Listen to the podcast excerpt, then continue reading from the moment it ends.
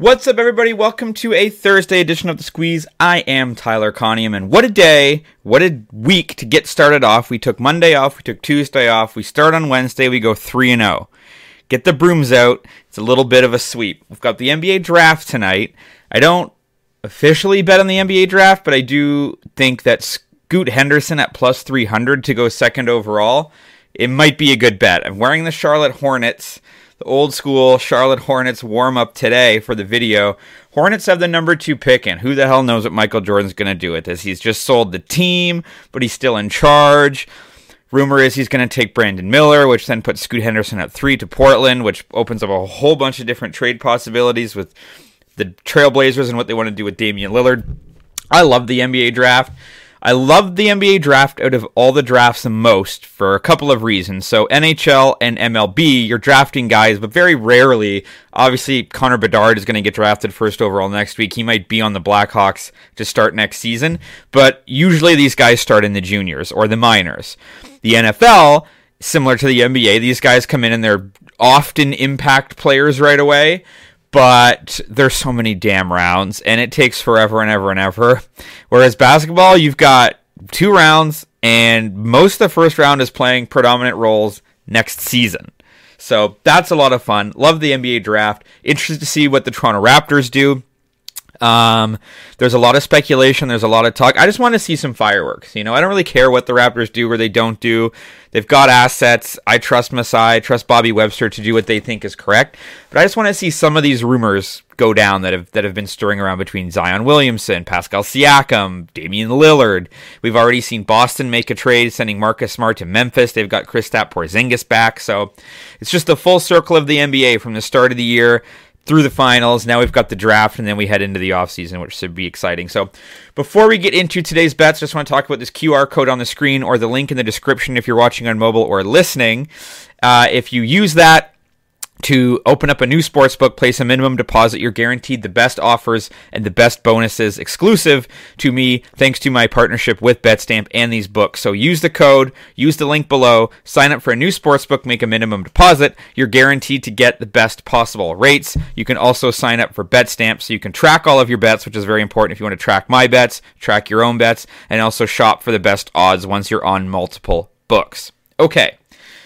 So yesterday, as I said, we had a sweep, which is great. We had the over in Las Vegas and Phoenix. That, as I said, Las Vegas is probably going to score 100 on their own. They scored 99.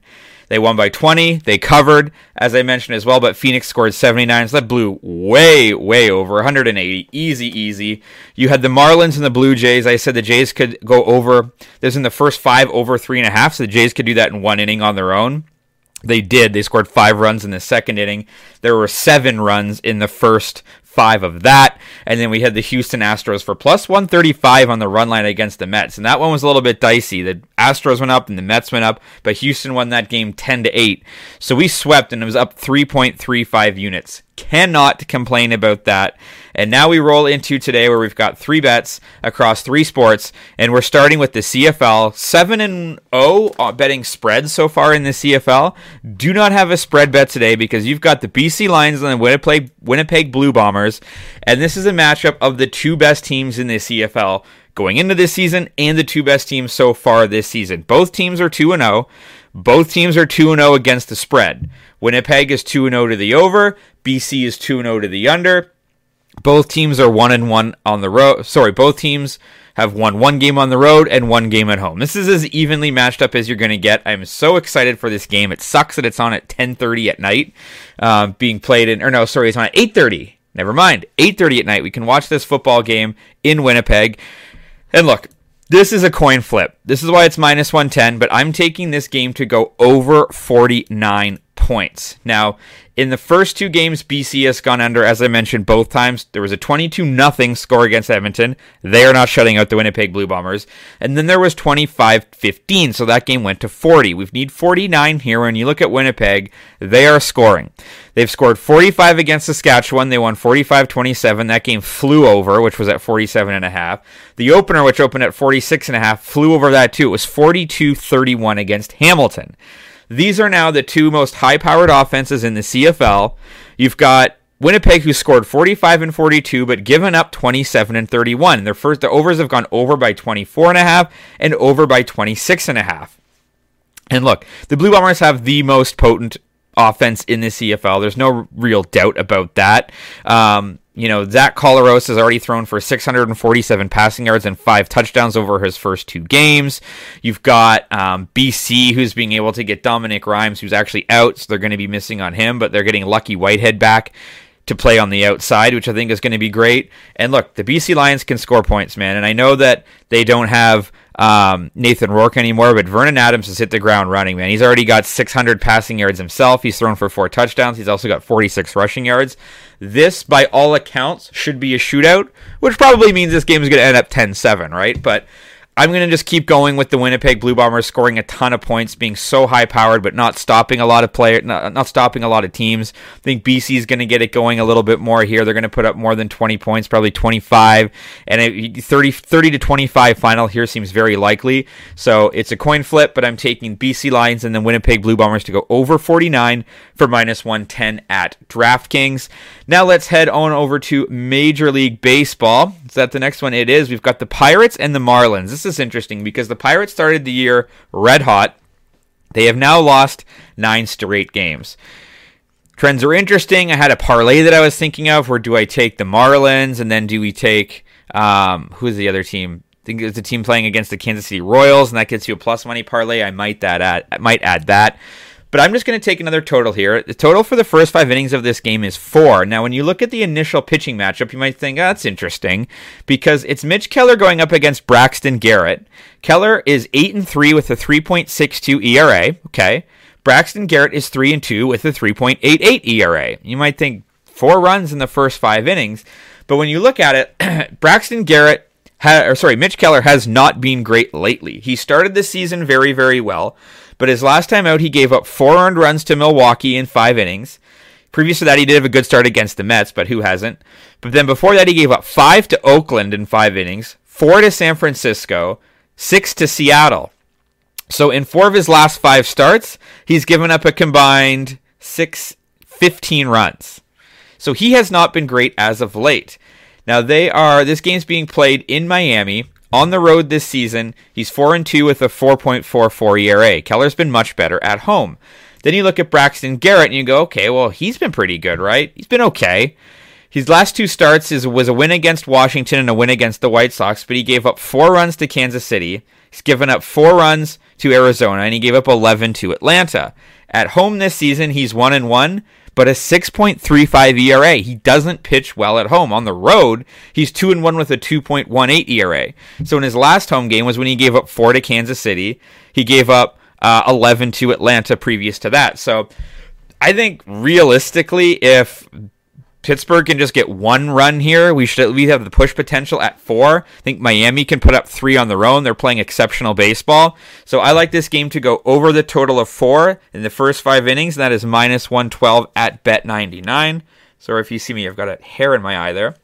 And your last bet of the day, we're going to go to the WNBA. We've got another total. So it's totals Thursday here. And we've got the Washington Mystics versus the Chicago Sky. And I have this game to go. Did I put the wrong? No, I put the right thing. Um, this game to go under 155 and a half. This is minus 110 at Caesars.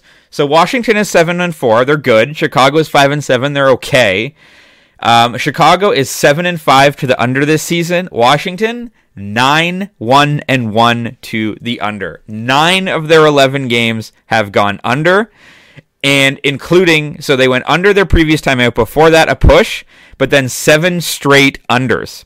And all of those totals you're looking at 155 so they went under 155 by 9 they pushed at 157 under 157 by 4 under, under 155 by 19 under 156 by 17 and when you look at their overs, it was an 81, 88, 81 loss to Connecticut. But you got to go back a long time before these two teams combined you know, even when they went under by 19 and a half points, the total was set at 168, flew under.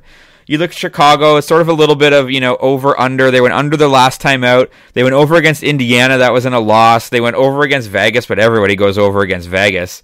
Then they went under against LA. So they're sort of, you know, plotting around, like I said, 7 and 5. So they're playing more under games than not. But Washington is just an absolute under machine.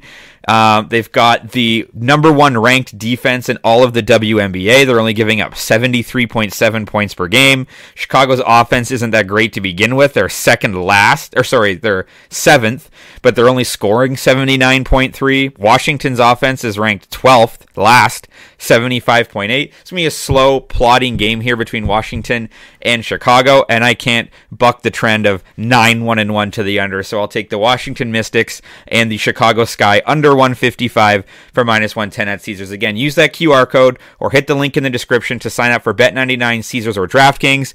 Make a minimum deposit, and you're guaranteed the best exclusive offers and the best exclusive promos through BetStamp and the sportsbooks. So those are my picks for Thursday. I'm taking the BC Lions and the Winnipeg Blue Bombers to go over 49 for minus 110 at DraftKings. I'm taking the Pittsburgh Pirates and the Miami Marlins to go over 4 for minus 112 in the first in the first 5 innings at Bet99, and I'm taking the Washington Mystics and the Chicago Sky under 155 for minus 110 at Caesars. As always, drop a comment if you're fading or following. You can follow me on Twitter for more picks and props analysis throughout the day.